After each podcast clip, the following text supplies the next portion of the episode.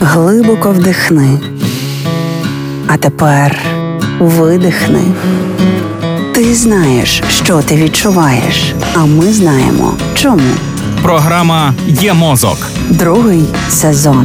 Поради від психологів, як не зламати мозок об війну. Проєкт створено за підтримки програми партнерства у галузі мас-медіа в Україні «ЮМПП».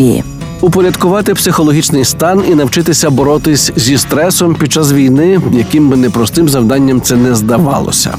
От про що ми поговоримо в сьогоднішній і наступних програмах. Більше того, спробуємо, систематизувавши поради спеціалістів з ментального здоров'я, сформулювати корисні поради. І порада перша – переключіть увагу, змістіть акценти на зовнішній світ. Поспостерігайте за тим, що вас здатне порадувати. Як розквітає природа чи навпаки, як падає сніг. Звуки вітру, шелест листя, спів птахів в темному сквері чи дзяботіння води. Сконцентруйтеся на тому, що ви бачите і чуєте в цей момент. Частіше бувайте на свіжому повітрі. Візьміть за звичку щодня протягом години здійснювати прогулянки в лісі чи парку. Комусь може здатися це безглуздим марнуванням часу, але насправді це чудова допомога собі. Поговоримо мовою фактів. Дослідники з Фінляндії виявили, що прогулянки в парку значно зменшують потребу в заспокійливих препаратах, а також в ліках від безсоння, депресії, гіпертонії і астми. До дослідження залучили 16 тисяч жителів 3 міст найбільшої міської агломерації Фінляндії. Учені дослідили, які ліки приймають респонденти, а також як часто вони проводили час на свіжому повітрі у парках та лісах. Виявилося, що ті, хто кілька разів на тиждень